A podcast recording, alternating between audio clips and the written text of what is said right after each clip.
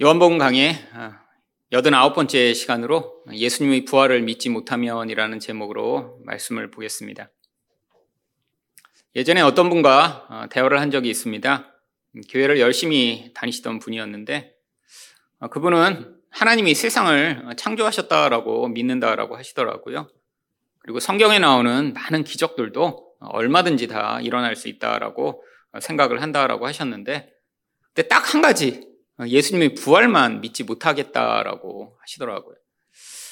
그런데 참 일반적이라면 뭐 다른 기적들도 믿지 않으면서 예수님의 부활을 믿지 않는 그런 분은 있을 수 있는데 참 다른 기적들은 다 믿는다고 하면서 예수님의 부활만 이렇게 믿지 못하겠다라고 이야기를 한 분이라 저도 오랫동안 참 특별한 분이다라는 생각을 했던 기억이 있습니다. 그런데 이렇게 예수님의 부활을 믿지 못하는 것이 제가 대화했던 그 어떤 한 분의 특별한 상황 때문인가요? 아닙니다. 오늘 본문에도 예수님의 제자들과 여자들도 예수님의 부활을 믿지 못하는 모습이 그대로 나오죠.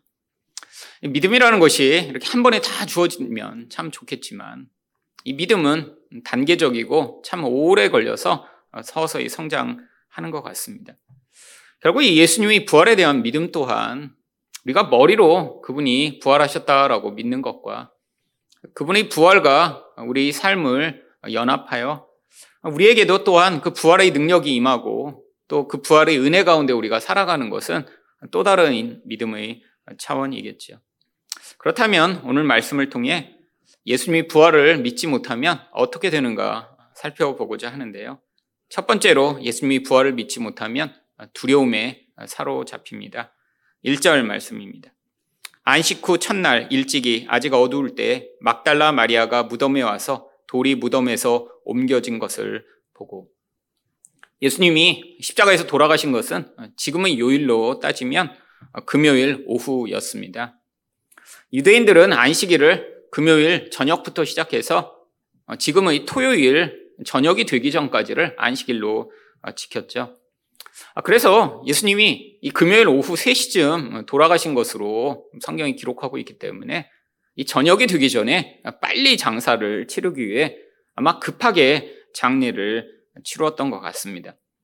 왜냐하면 안식일이 되면 유대인들은 2,000걸음 이상 움직이지 못하도록 이렇게 율법으로 규정을 해놓고 있었거든요.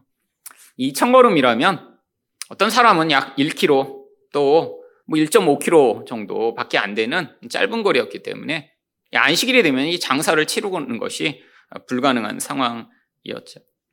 아마 이 막달라 마리아와 여인들은 이 장사를 이렇게 급하게 치르느라고 미처 향품을 준비하지 못했다가 이제 이 안식일이 지나자마자 자기들이 준비한 향품을 또 예수님에게 어, 이렇게 바르기 위해 그 자리를 찾아온 것 같습니다.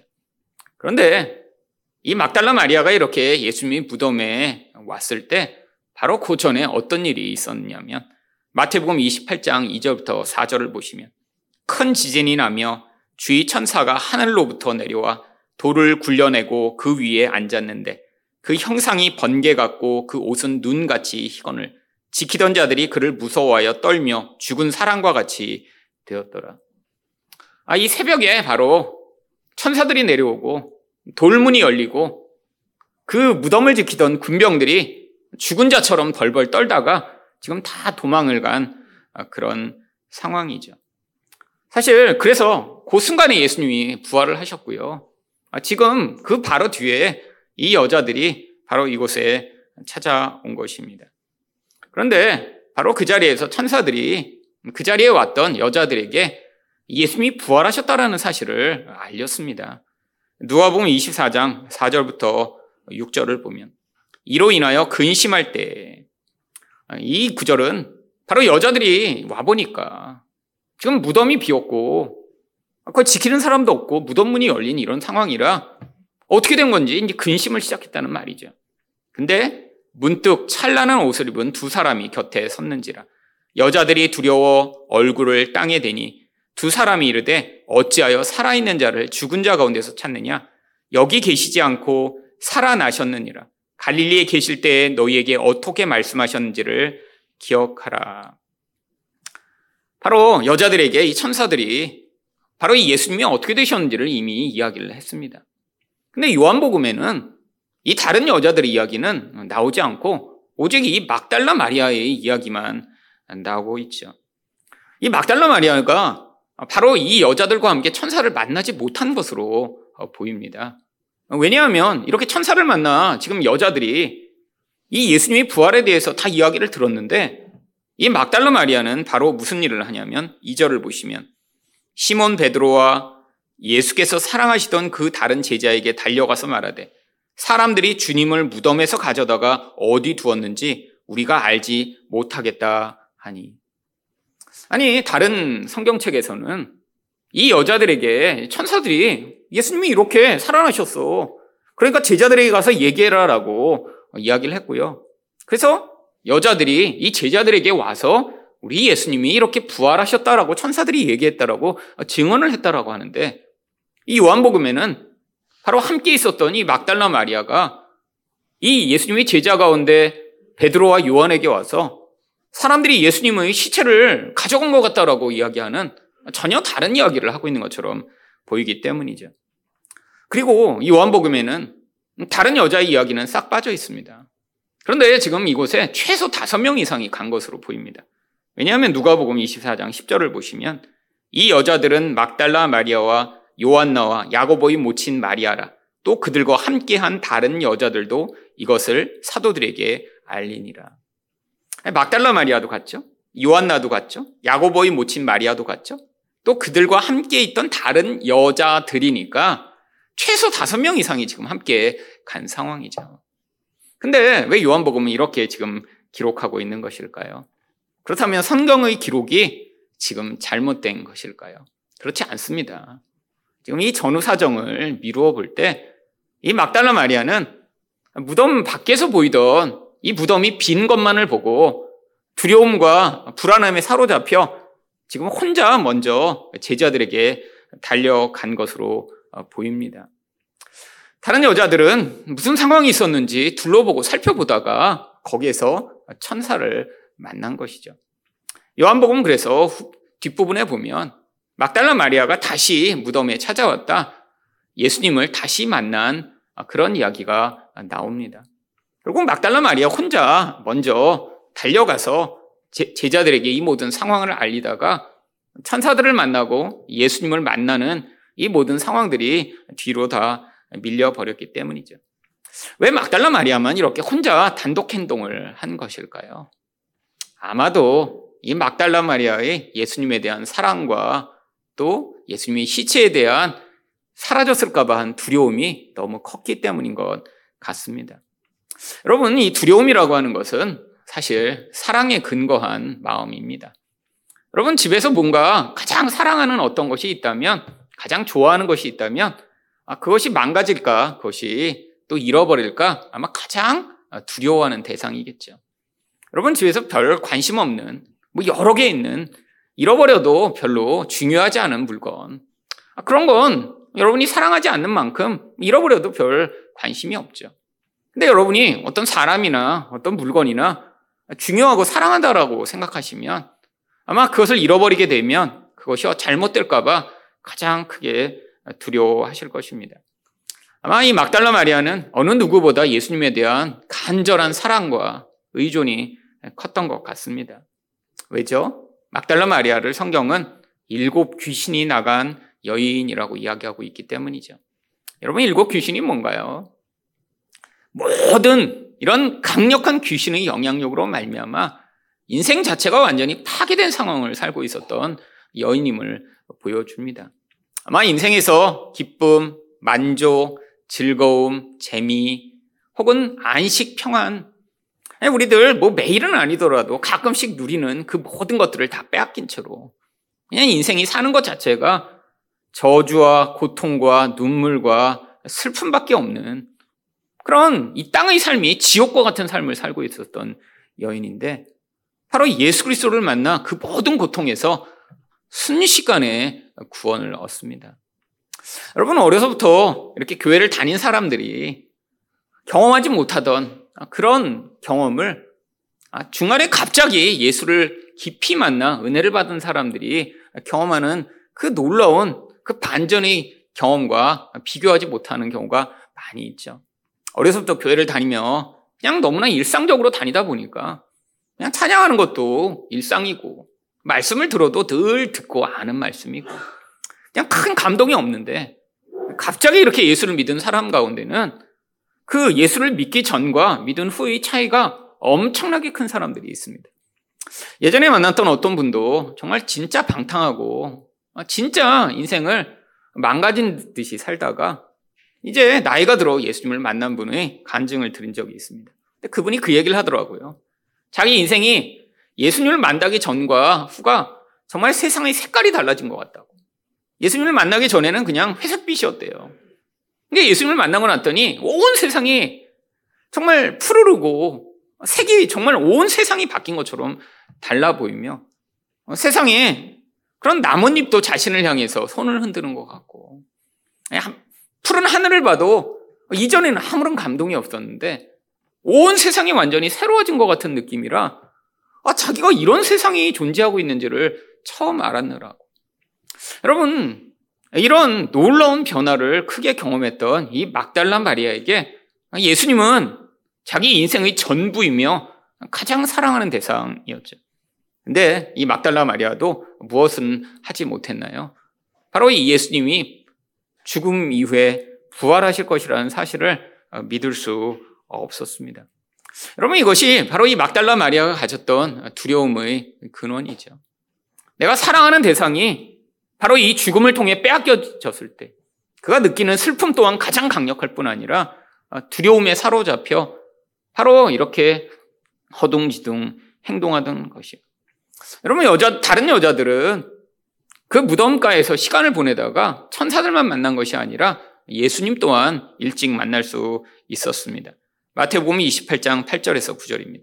그 여자들이 무서움과 큰 기쁨으로 빨리 무덤을 떠나 제자들에게 알리려고 다름질할세 예수께서 그들을 만나 이르시되 평안하냐 하시거늘 예, 여자들이 나와 그 발을 붙잡고 경배하니 여러분 다른 여자들은 천사들을 만나서 마음이 어땠대요? 무서움과 큰 기쁨으로 여러분 천사를 만나는 경험이 얼마나 사실 놀라운 경험인가요? 아니 사람이랑 비슷한 천사가 아니라 성경이 이야기하듯이 정말 천사임을 알아볼 수밖에 없게 만드는 그런 놀라운 영광을 가지고 온 천사들을 직접 만나고 정말 가슴이 덜덜덜덜 떨리는 것 같은 그런 경외감을 경험했는데 그 천사들이 예수님이 부활하셨다고 얘기하니까 마음이 어때요? 큰 기쁨을 가지고 지금 달리기를 시작한 것입니다. 근데 그 자리에서 이 여자들이 누굴 만나요? 예수님을 직접 만나죠. 여러분, 사실 이것이 예수님이 부활하신 또 하나의 아주 중요한 증거 중에 하나입니다. 왜냐고요? 사실 고대에는 이 여자들이 이렇게 어떤 것들을 증언하는 것은 증언으로 여겨지지 않았기 때문이죠. 여러분 만약에 성경이 조작된 것이라면 아 그래서 예수님이 부활하시지 않았는데 사람들에게 아, 예수님이 부활하셨다는 것을 알리기 위해 이 성경을 쓴 것이라면 이렇게 여자들이 예수님이 맨 처음 만난 존재라는 사실을 성경은 철저히 감추었어야 합니다. 왜냐하면 고대의 여자들은 증인으로 채택받을 수 없을 정도로 불완전한 존재로 여겨졌거든요. 근데 성경은 이 이야기를 가장 먼저 실어 놓습니다. 아니, 예수님이 제자들보다 아, 바로 이 여자들이 예수님을 먼저 만났고 이들이 그 예수님의 살아계셨음을 증거한 자들이라는 사실을 성경이 기록하고 있죠. 여러분, 이 예수님의 부활은 어, 사실 역사적 사실이며 또한 지금까지 우리에게 영적으로 영향을 미치는 것입니다. 여러분 가운데 정말 우리가 머리로만 예수님의 부활을 알고 있다면 아, 그것은 매년 부활절 때 아, 예수님 부활하셨지라고 다시 한번 기억하는 아, 기억의 대상일 뿐이겠죠. 하지만 예수님의 부활이 우리와 무슨 연관이 있나요? 결국 우리 삶에 우리를 가장 두렵게 하는 근원이 바로 죽음에 대한 두려움입니다. 여러분, 죽음은 다시 되돌릴 수 없기 때문에 가장 두려운 것이죠. 여러분, 우리 자신의 죽음뿐 아니라 가장 사랑하는 대상이 사실 죽음이라는 것으로 관계가 단절된다면 인생에서 그것처럼 가장 고통스러운 일은 없을 것입니다. 사실 우리가 불사신이라면, 아니, 아, 정말 어떤 일이 있어도 죽지 않는다면, 아마 그렇게 큰 두려움에 사로잡힐 리가 없겠죠. 여러분, 그런데 사랑하는 대상일수록 만약에 큰 병에 걸렸거나, 아, 그런 사고를 당했다면 아마 우리는 큰 두려움에 사로잡힐 수밖에 없습니다. 왜죠? 그 죽음이 우리를 영원히 분리시키게 될 것이라고 하는 그 두려움이 우리를 사로잡기 때문이죠. 여러분, 우리가 정말 예수님이 부활을 믿어야 하는 이유가 무엇인가요? 이 부활이 바로 예수님뿐 아니라 우리가 예수님과 연합하여 결국 예수를 믿는 모든 자에게 하나님이 이 영원한 생명을 허락하심을 우리에게 가르쳐 주는 중요한 증거이기 때문이죠. 여러분, 예수님이 부활을 그래서 우리가 믿어야 이 땅의 다른 두려움을 우리에게 가져오는 이 모든 근원적 두려움 가운데 우리가 자유를 얻을 수 있습니다. 여러분, 이 땅 가운데 우리는 두려워서 사람에게 집착하고 우리 삶 가운데 올바른 결정을 내리지 못하는 경우가 얼마나 많이 있나요? 결국 예수님이 부활을 믿어야 이 모든 두려움에서 자유를 얻을 뿐 아니라 결국 그 예수님을 믿는 믿음으로 말미암아 이 땅 가운데 진짜 예수님을 믿는 사람들이 가지게 되는 견고함을 가질 수 있는 것입니다. 두 번째로 예수님이 부활을 믿지 못하면 어떻게 되나요? 감각에 매인 미련한 삶을 살게 됩니다. 3절과 4절 상반절 말씀입니다. 베드로와 그 다른 제자가 나가서 무덤으로 갈새 둘이 같이 다름질 하더니 아마 이 베드로와 요한은 아마 이 막달라 마리아의 이야기를 듣고 예수님이 이렇게 시체가 사라졌다라고 생각한 것 같습니다. 근데 아마 이 막달라 마리아만이 아니라 다름질을 하여 오다가 다른 여자들 또한 만난 것으로 보입니다. 왜냐하면 누가복음 24장 9절을 보시면 무덤에서 돌아가 이 모든 것을 열한 사도와 다른 모든 이들에게 알리니 처음에는 베드로와 요한만 이 막달라 마리아 이야기를 듣고 놀라서 예수님이 시체가 사라졌다는 그 이야기에 지금 달려오고 있었는데 중간에 여자들을 만나 아, 이렇게 예수님이 살아나셨다라는 이야기를 듣고 아마 이 둘이 다름질하여 어, 이곳까지 달려온 것으로 보입니다. 여러분은 내 여자들이 이렇게 천사들을 만났고 예수님을 직접 만나서 우리가 그 예수님이 살아계신다라는 사실을 직접 눈으로 봤다라고 이야기를 했는데 그 사실에 대해 누가복음 24장 11절은 사도들이 어떻게 반응했는지 이렇게 이야기합니다. 사도들은 그들의 말이 허탄한 듯이 들려 믿지 아니하나. 여러분, 지금 이들의 말을 믿을 수 없었다는 거예요. 이 허탄한 말이라고 하는 말은 영어로는 실리 토크라고 번역하고 있습니다. 근데 원래 헬라어도 바보 같은 말이에요. 바보 같은 말. 말도 안 되는 말이에요. 있을 수 없는 말이에요. 여러분, 지금 예수님이 계속해서 살아 계실 때도 아, 내가 대제사장과 서기관들에게 고난을 받고 십자가에 죽은 뒤에 아, 그리고 부활할 것이다라고 여러 번 말씀해 주셨어요. 아니, 구약 성경에도 계속해서 이 하나님의 거룩한 자를 하나님이 다시 죽은 가운데 살려내실 것을 예언하고 있습니다. 근데 실제로 그런 일이 벌어졌다라는 이야기를 들어도 이들이 그것을 어떻게 여겼다고요? 허탄한 말, 바보 같은 말로 여기며 믿지 않았다라고 합니다. 여러분 이것이 바로 감각에 의존된 인간의 성이죠. 여러분 우리는 내가 직접 확인하고 내가 직접 눈으로 보지 않으면 사실 그거를 받아들일 수가 없는 존재입니다. 왜?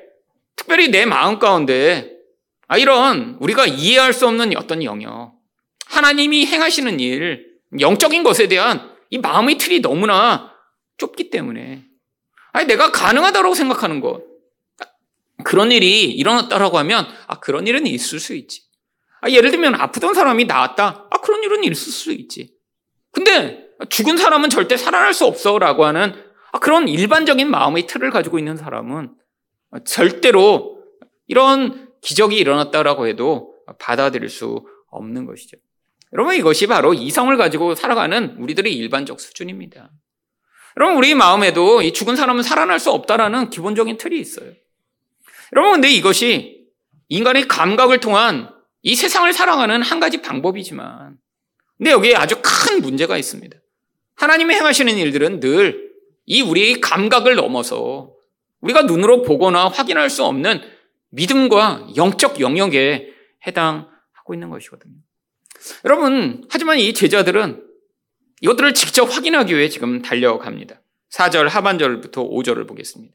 그 다른 제자가 베드로보다 더 빨리 달려가서 먼저 무덤에 이르러 구부려 세마포 놓인 것을 보았으나 직접 들어가지는 아니하였더니 여기 또 그 다른 제자는 요한을 이야기합니다. 요한이 달려가서 무덤 앞에까지 가서 빈 거는 봤는데 아마 선뜻 들어가기가 무서웠던 것 같아요. 지금 뭐 시체가 훔쳐갔다고 하지. 뭐 천사를 만났다고 하지.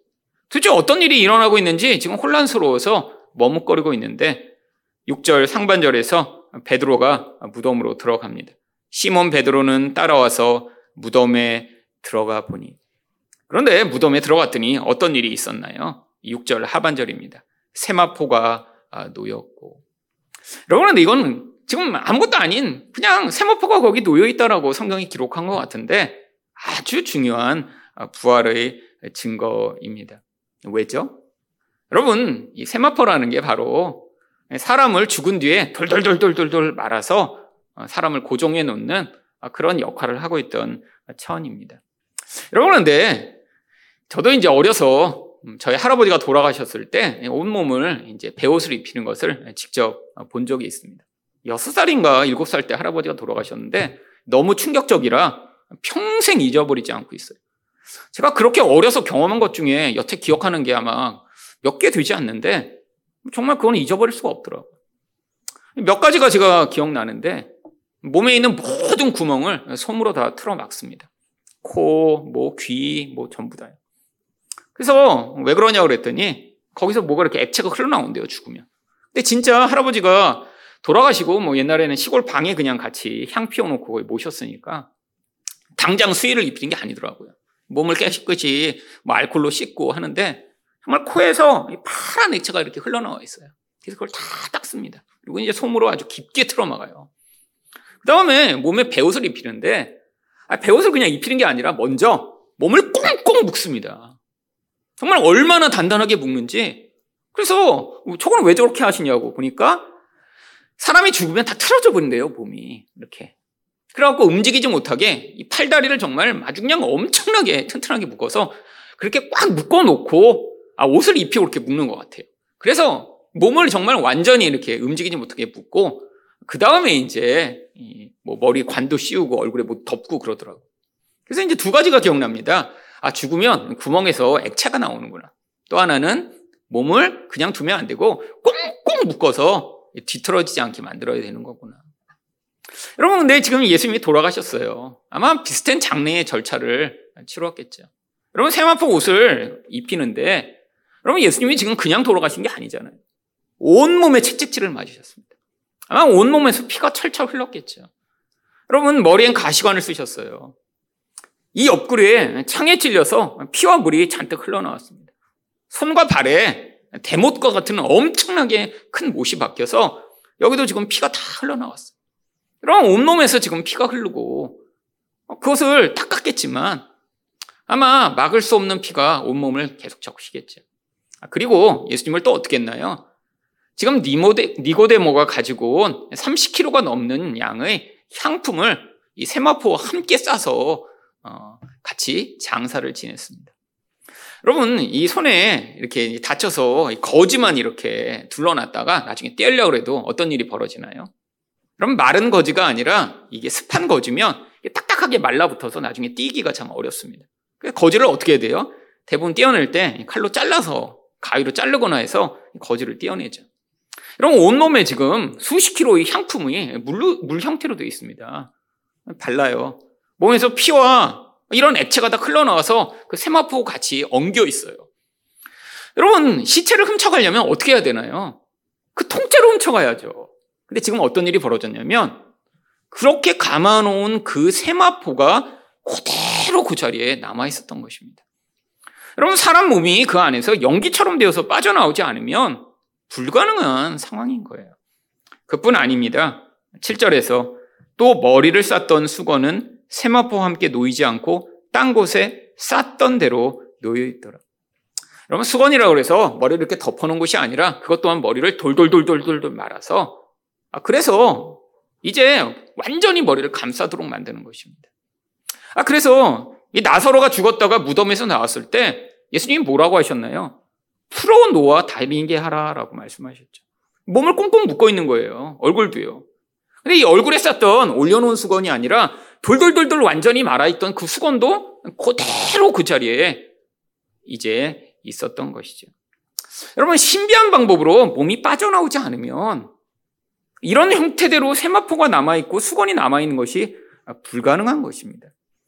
여러분, 누군가 시체를 훔쳐갔는데 세마포를 그렇게 그대로 다 벗겨낸 다음에 이 머리를 싸고 있던 것도 다 벗겨낸 다음에 다시 머리를 쌌던 것처럼 돌돌돌돌돌돌 말아서 그 옆에다 놓고 훔쳐가지 않았다라는 게 명확한 상황이죠. 여러분, 그래서 8절을 보시면 그때야 무덤에 먼저 갔던 그 다른 제자도 들어가 보고 믿더라. 무엇을 믿은 것인가요? 여자들이 우리 예수님이 부활하셨어요라고 얘기했던 그 말을 그제서야 믿었다라고 하는 것이죠. 여러분, 이렇게 믿은 게 참 좋은 것처럼 보이지만 지금 성경은 말씀으로 믿은 게 아니라 내가 눈으로 확인하여 받아들인 이 믿음이기 때문에 이거 지금 문제가 있는 것처럼 이야기하고 있는 것입니다. 그래서 구절이 뭐라고 이야기하나요?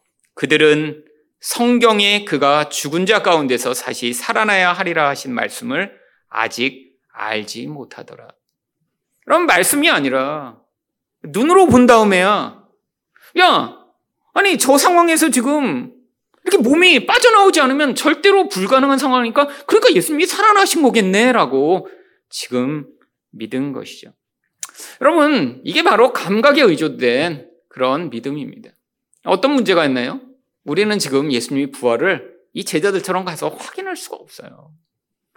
여러분 정말 우리가 예수님이 살아가 부활하셨다라는 그 무덤에 찾아가서 아 그때 예수님을 두르고 있던 세마포가 그 자리에 놓인 것을 눈으로 보고 아 그 옆자리에는 예수님이 얼굴에 돌돌 말았던 수건이 그대로 포개 있는 것을 보며 아 예수님이 정말 연기처럼 빠져나오지 않았으면 저런 일이 불가능하겠네라고 눈으로 확인한 다음에야 예수님이 그런 부활을 받아들일 수 있나요? 아, 불가능합니다. 이제 우리가 유일하게 예수님의 부활을 믿을 수 있는 근거는 성경 말씀밖에 없어요. 여러분 그러니까 말씀을 통해 믿지 못하면 우리는 이 감각을 통해 하나님이 행하신 일들을 받아들여야 되는데 이게 심각한 문제를 가져옵니다. 여러분, 근데 이게 일반적이에요. 우리 눈이 열리지 않고 하나님이 이 어두움 가운데 우리를 성령으로 말미암아 눈을 띄워주시지 않으면 인간의 기본적인 태도는 이렇게 말씀을 들어도 받아들일 수 없고 그것이 우리 믿음의 대상이 되지 못하는 것이죠. 여러분 예수님이 그래서 부활하셔서 하신 가장 중요한 일들이 무엇인 줄 아십니까? 이 예수님이 부활을 믿지 못하는 사람들에게 바로 하나님이 말씀이 진실이라는 사실을 가르쳐 주신 것이죠. 여러분 누가복음에 보면 바로 예수님이 이렇게 부활하셔서 또 따로 만나셨던 제자들의 이야기가 나옵니다. 바로 글로버와 그와 함께 있던 제자인데 아마도 이 함께 있던 제자는 그의 아내인 것으로 추정이 됩니다. 누가복음 24장 22절부터 24절에 보십니다. 예수님과 바로 이 글로버와 그의 아내가 만나서 지금 그 글로버가 예수님께 이렇게 이야기를 합니다. 또한 우리 중에 어떤 여자들이 우리로 놀라게 하였으니 이는 그들이 새벽에 무덤에 갔다가 그의 시체는 보지 못하고 와서 그가 살아나셨다 하는 천사들이 나타남을 보았다 함이라. 또 우리와 함께한 자 중에 두어 사람이 무덤에 가 과연 여자들이 말한 바와 같음을 보았으나 예수는 보지 못하였느니라. 지금 여자들이 천사들을 통해 그 이야기를 듣고 이 제자들이 직접 가서 보니까 여자들이 말한 것처럼 그렇게 됐다라는 거 그런 이야기를 들었는데 지금 예수님이 부활하셨는지 모르겠다라는 거예요. 내가 직접 아직 못 보았으니까. 여러분 그때 예수님이 이들을 향해 뭐라고 하시나요? 20 누가복음 24장 25절부터 27절입니다. 이르시되 미련하고 선지자들이 말한 모든 것을 마음에 더디 믿는 자들이요. 여러분, 이들 향해 미련한 자라고 이야기를 하십니다. 여러분, 이거는 세상에서 똑똑하냐, 어리석냐의 문제가 아니에요. 여러분, 하나님 나라를 영적으로 받아들이지 못하는 이 세상에 속한 모든 사람들이 감각을 통해 살아가는 이 모든 그런 결정과 판단이 그게 미련하다라고 하는 것이죠. 하나님 나라의 지혜는 보이지 않지만 이 세상을 운영하시며 우리 생각과 우리 뜻을 넘어 일해 나가시는 하나님의 권세와 능력이 나타나는 그 모든 것들을 받아들일 수 있는 그 눈을 가지게 된 자, 이 자들이 지혜로운 것인데. 바로, 아, 내 생각에는, 아, 이 사, 일반적으로는 사람들이 살아가는 세상에서는 이라고 하며 하나님 나라를 받아들이지 못하는 이 모든 것들이 바로 미련한 감각에 묶인 자들의 모습이죠. 그래서 예수님이 그들에게 뭐라고 말씀하셨나요? 26절을 보시면 그리스도가 이런 고난을 받고 자기의 영광에 들어가야 할 것이 아니냐 하시고 이에 모세와 모든 선지자의 글로 시작하여 모든 성경에 쓴 바 자기에 관한 것을 자세히 설명하시니라. 여러분, 이미 성경에 다 써져 있대요. 예수님이 이때 인용하신 것은 신약 성경이 아니라 구약 성경입니다. 구약 성경에 예수님에 대해 이미 다 써 있는 걸. 아니, 이미 있는데도 받아들이지 못하는 거예요. 왜요? 미련하기 때문이죠. 믿지 못하기 때문이죠. 여러분, 근데 이게 바로 예수님이 부활로 선명하게 드러난 것입니다. 여러분, 예수님이 부활이 있기 전에는 다 성경을 알고 있는 줄 알았어요. 근데 예수님이 부활하셨다는 얘기를 들어도 믿지 못하는 바로 그 순간 이들이 감각의 메인자들이며 미련한 자들이라고 하는 사실이 폭로된 것이죠. 여러분, 여러분은 지금 예수님이 부활을 진짜 믿고 계신가요?